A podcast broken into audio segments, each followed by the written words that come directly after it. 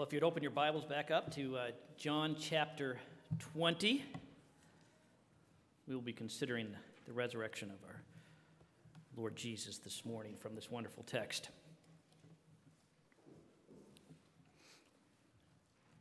I wanted to start out with a question, and that is uh, what does Easter mean to you? Uh, it may mean, um, especially if you're a kid, it may mean uh, chocolate bunnies and, and egg hunts. That's what it means for you. Maybe, uh, maybe it means a good meal at, at, at grandma's house. Uh, maybe it means uh, one of the few days a year that you, that you go to church, to be honest, that you show up for this wonderful celebration of Easter and maybe Christmas. Maybe it just kind of means spring break is here, it's on. It's kind of the signal for you that spring break is here. Or maybe you have more of a, a, theological answer. You say, clearly, Easter is, is a remembrance of Jesus' resurrection from the dead. And that's good and that's true. But what I want us to ask is what does it mean to you? What does it mean to your life? What does it mean to how you live every day? How does the resurrection of Jesus Christ affect your daily life.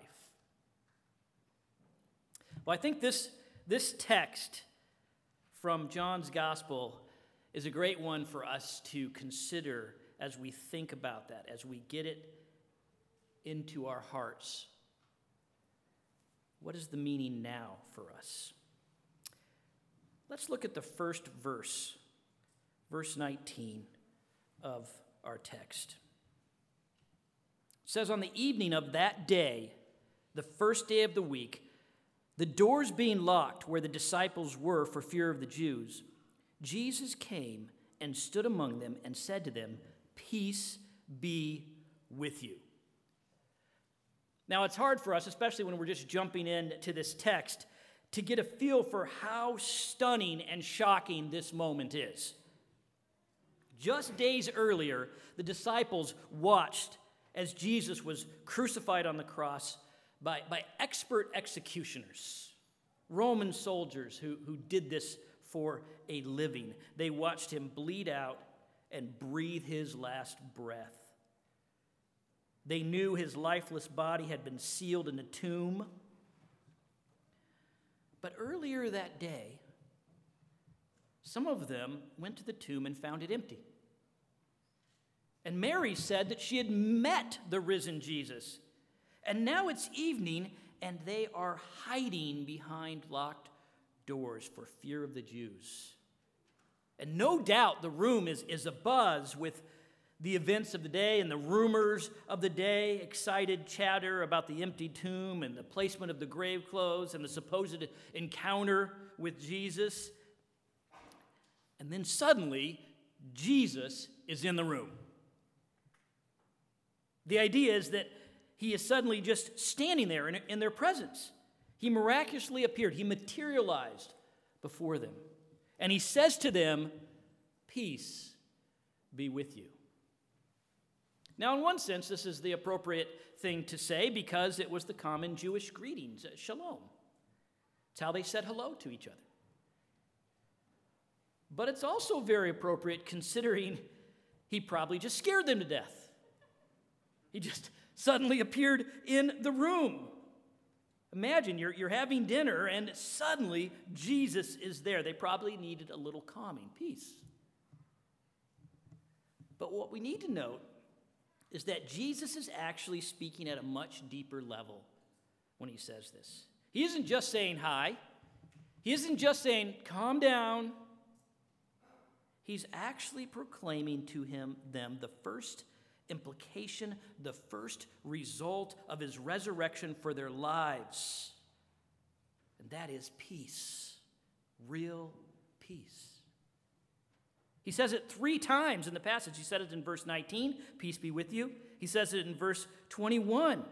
Again, he said to them, peace be with you. He says it in verse 26, towards the end. And he came and stood amongst them and said, Peace be with you.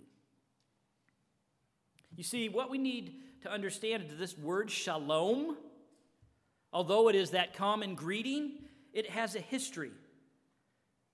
It goes all the way back uh, in the Old Testament to their, to their first messianic expectations. The Jews expected the Messiah to bring in God's kingdom when he came and thus bring peace. And so, with every greeting, they looked forward to it. It, was spoken when they said to each other, Shalom, they're saying, We look forward to the peace, the peace of God's kingdom. It was spoken in hope and expectation and anticipation of a real messianic peace. When Jesus came into the world, when he was born, the angels proclaimed peace on earth.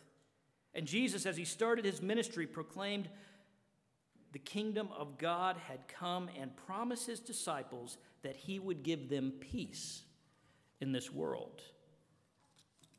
So you can imagine the relief of the disciples in this moment. After the shock of the moment, the reassuring sense of calm that must have filled the room as they realized it was Jesus. Up to this point, all had, was lost. Their master, their Lord, their Savior had been murdered. The one who had promised salvation was dead, three days dead. Where's his salvation? Where's the kingdom he promised? He was their protector and their provider, but he was gone, murdered. And they were sure they were next. That's why they were hiding in that room with the doors locked. I'm sure, especially since Jesus' body had gone missing from the tomb, that they expected the authorities to be breaking down the door any minute to round up the crazy followers who had obviously stolen it. But now Jesus is alive. He is back and he proclaims shalom. The shalom they've been waiting for all their lives. And I imagine the fear just evaporating from the room.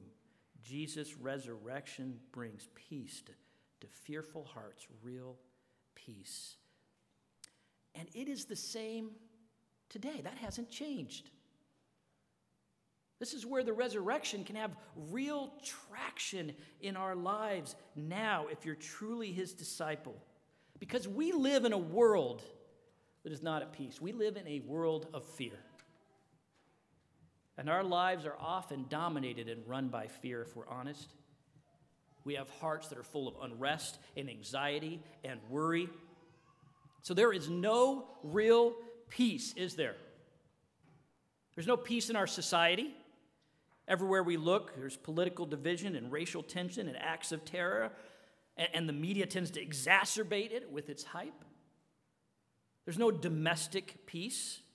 We have Amber Alerts and childhood trauma and physical and sexual and abuse hotlines and skyrocketing suicide rates. There's no personal peace. That's why we have so many kinds of therapists and psychotropic medications and people going on meditation retreats. Fear rules our world and it often enslaves our lives. Our hearts are full of it, our minds are preoccupied with it. And I know many of us here, if we're honest, can, can relate to this. We know the fears that kind of haunt us, that we struggle with. This. Why? Why does fear rule our world and us? I was, I was reading a, a book about fear, and the author posits that it all goes back to death.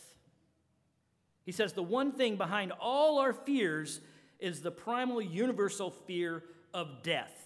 That's what the disciples were really afraid of that night. If the Romans were going to come and get them, that they might die. All fear is ultimately fear of suffering and death. If you think about it, think of fear of war. Why? Because you might suffer and die. Fear of aging could lead to suffering and eventual death. Fear of flying, it, it, might bring suffering and death. Fear of heights, you could fall and die. Fear of snakes, they could bite you and you die. So you think, well, then the answer is just to not fear, right? We just won't fear. Just don't fear death. Just don't be afraid of death, and then it'll all go away. After all, death is just going to sleep, and then you don't exist anymore, and there's no more pain. It's just eternal bedtime. So just don't fear death. That's what people try to tell themselves. That's how they try to deal with their fear, just kind of accept death as nothingness and be at peace with it.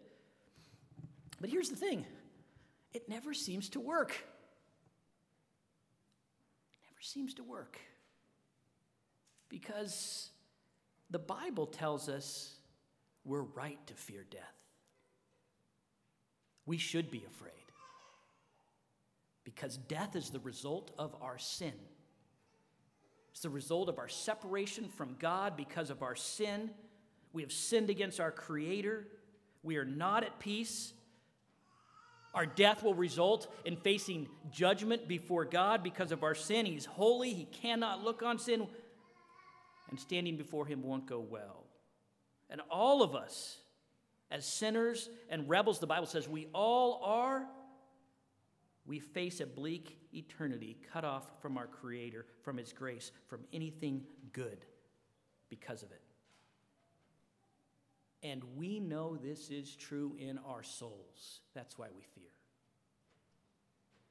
But even in light of this, this very real, this very right, this very just fear, Jesus stands before the disciples and proclaims peace. How does he do that? Well, notice his posture as he says it. It's very important, Jesus' posture here. Look back at verse 19 with me. And we'll read through to uh, 21. It says this On the evening of the day, the first day of the week, the doors being locked where the disciples were for fear of the Jews, Jesus came and stood amongst them and said, Peace be with you. When he had said this, he showed them his hands and his side. Then the disciples were glad when they saw the Lord. Jesus said to them, Peace be with you. He didn't say peace like this. He didn't say peace, everybody. He said, Peace. The peace he's offering is the peace that, that he won at, at the cross. He shows them the scars on his hands. He paid for our sins. He bought our forgiveness. He took our punishment, our hell for us, and he conquered death. That's what he's promising them, that he has given them real peace before God. It's what he promised before that he'd give his life as a sacrifice for us, that we all may believe. And now he stands with the disciples showing them his hand standing right in front of them, alive. His resurrection means his offering of peace was and is real. He did it. He took our death for us, he won eternal life. This is what Easter means for us peace. Real, full bodied, ultimate peace so you can put away your fear and your anxiety and your unrest. We have resurrection life.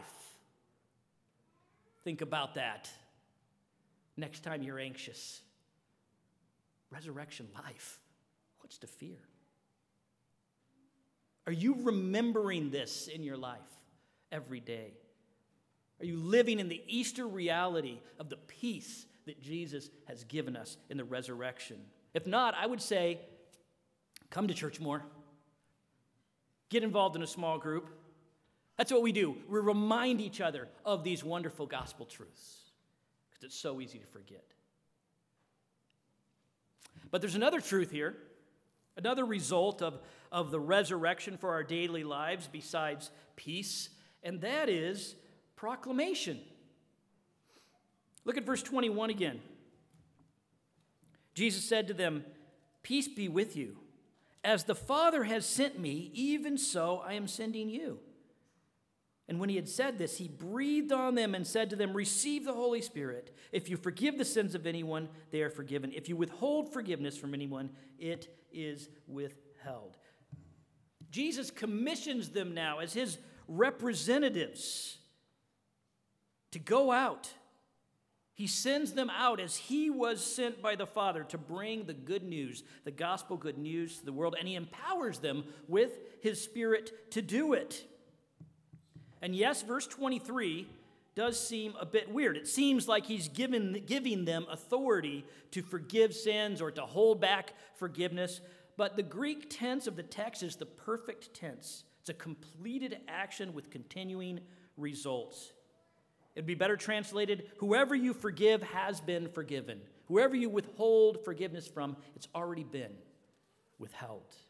The idea is that as they proclaim the gospel, they aren't granting forgiveness or denying it by their own authority, but they're recognizing God's work as people respond in faith or reject the truth. They are now the very instruments of God's salvation work in the world, but empowered by his very spirit as they go out proclaiming his resurrection. It's kind of a foretaste of, of the Pentecost moment, right? That's going to happen in Acts when the Spirit comes down on all God's people because Jesus is risen and He sends His Spirit down upon them and they begin proclaiming the gospel. This is a very real result of Jesus' resurrection, my friends. Not only do we have real peace, but we're empowered to go out by His Spirit to proclaim His good news to the world. In the Old Testament, certain individuals, right, certain leaders, certain prophets would get filled with the Spirit to proclaim the truth. But now in Christ, because He's risen, He sent His Spirit in all of us to proclaim that truth to the world. And man, did the early Christians do it, the early church, didn't they? Those cowering disciples who were hiding in the upper room when the Spirit came upon them, they went out and proclaimed the gospel boldly to the world that He was risen from the dead. They did it till people killed them for it. They did it so effectively that we're here today celebrating the resurrection of our Savior. What a privilege. What a purpose to have. Is this a resurrection reality in your life? The proclamation Jesus risen from the dead.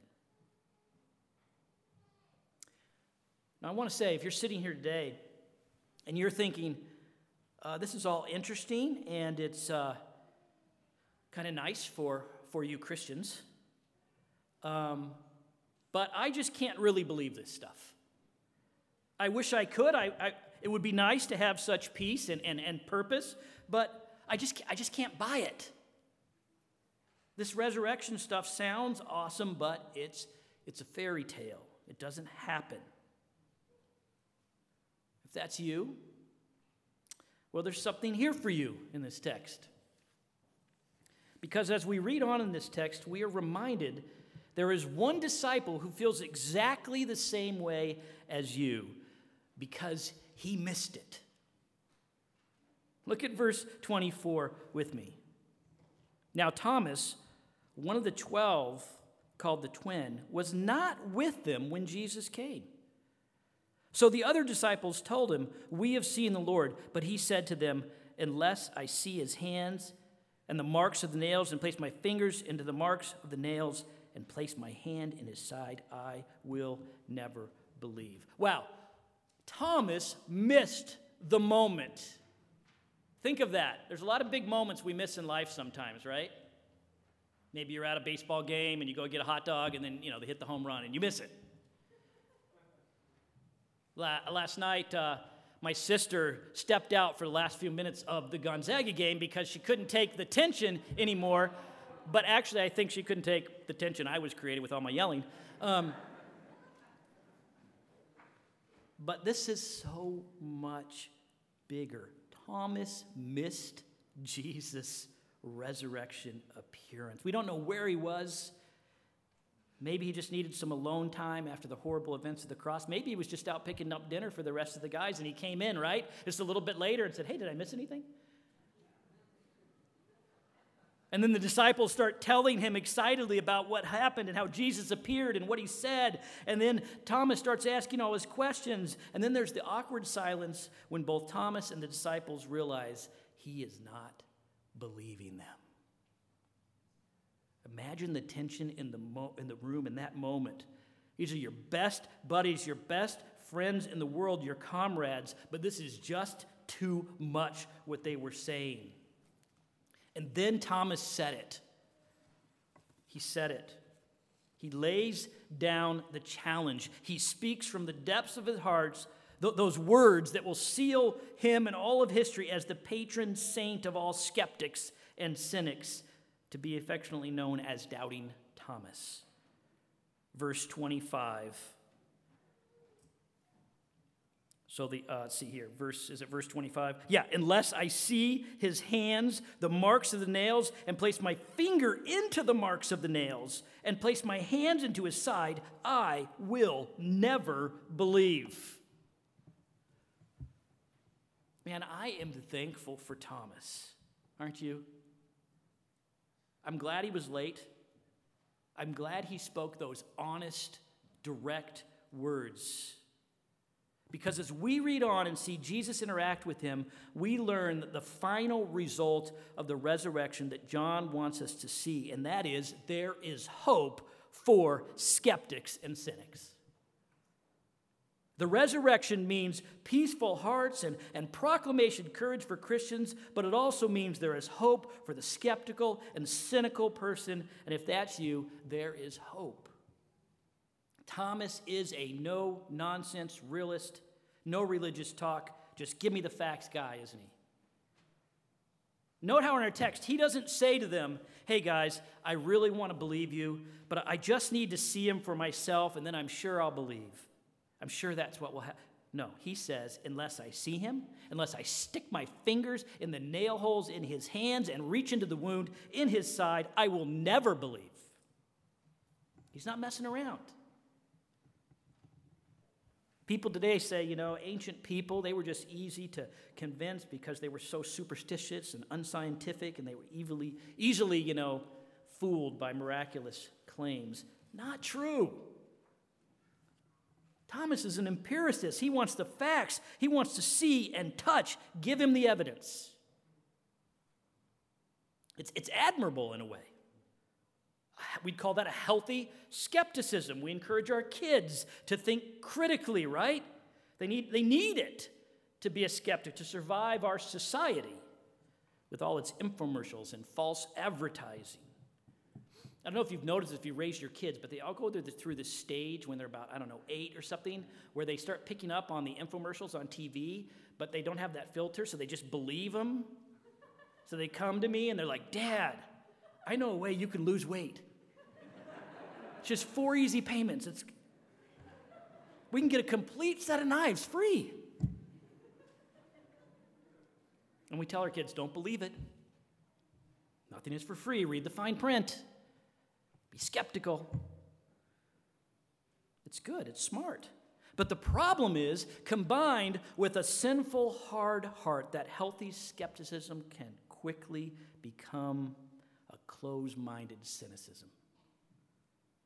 It can quickly become a mind that instead of saying, hey, I wonder if that's true, let me, let me look at the facts again. I've never seen anything like it, but it could be true. Why would my friends lie about this? I, I really want to believe. Instead of saying that, we say that can't be true because I've never seen it, I've never experienced it. I, in fact, I won't believe it until my terms are met my way. That's Thomas. He's the modern man.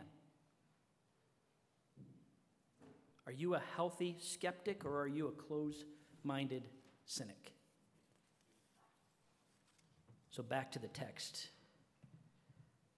You see, the amazing thing that we realize as we read on this story is that Jesus was listening when Thomas made this challenge. He had left the room, but he was still there. It's like when, you know, you're speaking about somebody and then you suddenly realize they're actually there. Jesus is there and he hears Thomas and he takes Thomas's dare. He takes him up on it. Look at verse 26 with me. Eight days later, so a week later, his disciples were inside again, and Thomas was with them. Although the doors were locked, Jesus stood, came and stood amongst them and said, Peace be with you. So it's, it's a repeat for Thomas. And then he said to Thomas, Hey, put your finger here and see my hands, and put out your hand and place it in my side. Do not disbelieve, but believe. So, do you think Thomas uh, did it? I imagine that moment I might be like, well, that's okay, it's good, I'm, I see you. But I think Jesus was probably, no, no, go ahead. Put your finger in here. Whatever the case, the moment has its effect on Thomas, and he responds with this confession. Look at verse 28. Thomas answered him, My Lord and my God. My Lord and my God. It's an incredibly concise, clear statement of belief. Not only is, is Thomas proclaiming Jesus' deity, God in the flesh, he's saying Jesus is his Lord, his master, the one in charge of his life. It's a statement of relationship, it's personal, it's a statement of submission, bowing his knee. It's, it's everything. It's what Christianity is all about. Knowing Jesus and, and not just about him, but him the risen Christ as your God, the Lord of your life, your master. You see, when this happens in your life by faith, the scars on his hands you realize were for you. And the peace he made with the Father at the cross becomes yours. And the life he acquired for eternity is yours and the hope and joy of his salvation becomes a reality in your life now. You see, Thomas, the patron saint of cynics, has become the model of a true believer. I love this whole scene, not only because a skeptic, the ultimate skeptic, gets saved, but because of what Jesus says to him in verse 29. Look at verse 29. Jesus said, Have you believed because you've seen me? Blessed are those who have not seen me and yet have believed. Jesus doesn't congratulate Thomas on, on his confession, he actually sort of rebukes him. He's saying, Thomas, you should have believed. You should have believed in the first place. And he is letting every skeptic know from that moment all the way down to us that it's possible. It's possible to believe without seeing. And you're blessed if you do it, he says. Think about that. It's an attractive option, isn't it? If you're skeptical, a cynic. You don't have you don't have to be enslaved by your skeptical, cynical heart. You can choose to trust and believe. There's nothing wrong with evidence. That's what John is all about in this book. If you look at verse 30 at the end of it, look at, look at verse 30. Now, Jesus did many other things, other signs in the presence of his disciples, which are not written in this book, but these are written so that you may believe that Jesus is the Christ, the Son of God, and that by believing you may have life in his name. He says, Look, I wrote all these signs down as evidence to, to convince you. He's testified to all these things, but ultimately, Jesus is saying, You are blessed if you will simply choose to trust him and believe. Why? Because he has indeed risen. Because it's true. You see, you can spend your life in unbelief, wallowing in your skeptical, cynical pride, looking for that ultimate proof, kind of holding that up as a, you know, you're the ultimate skeptic, and you're just missing out. Or you can believe, you can choose to trust Jesus and receive his salvation and his life and his peace. And have it now. Blessed are those who have not seen and yet believed. Let me tell you, every Christian here this morning, including those who are about to be baptized, is a testimony to this reality. None of us has ever seen Jesus with our eyes, never touched his resurrection body, but we know his resurrection life. We know his peace. His Spirit has worked on our hearts, softened our hard hearts, and we've responded in faith and been saved. Maybe He's working on you this morning. If He is, I want to say to you respond. Repent. Ask Him for forgiveness. Receive His salvation. Receive resurrection life. It's possible, it's real, because 2,000 years ago, Jesus rose from the grave. That's why we're here. Let's pray. Father, we thank you for sending your Son and proclaiming peace to the world. We thank you for solving that problem inside us that we can't do anything about, that sin that separates, that causes fear of death and judgment. Thank you for solving it in your Son as He took our death, our sin, all upon Him at the cross, took our judgment, and won new life. Lord, help us to trust him,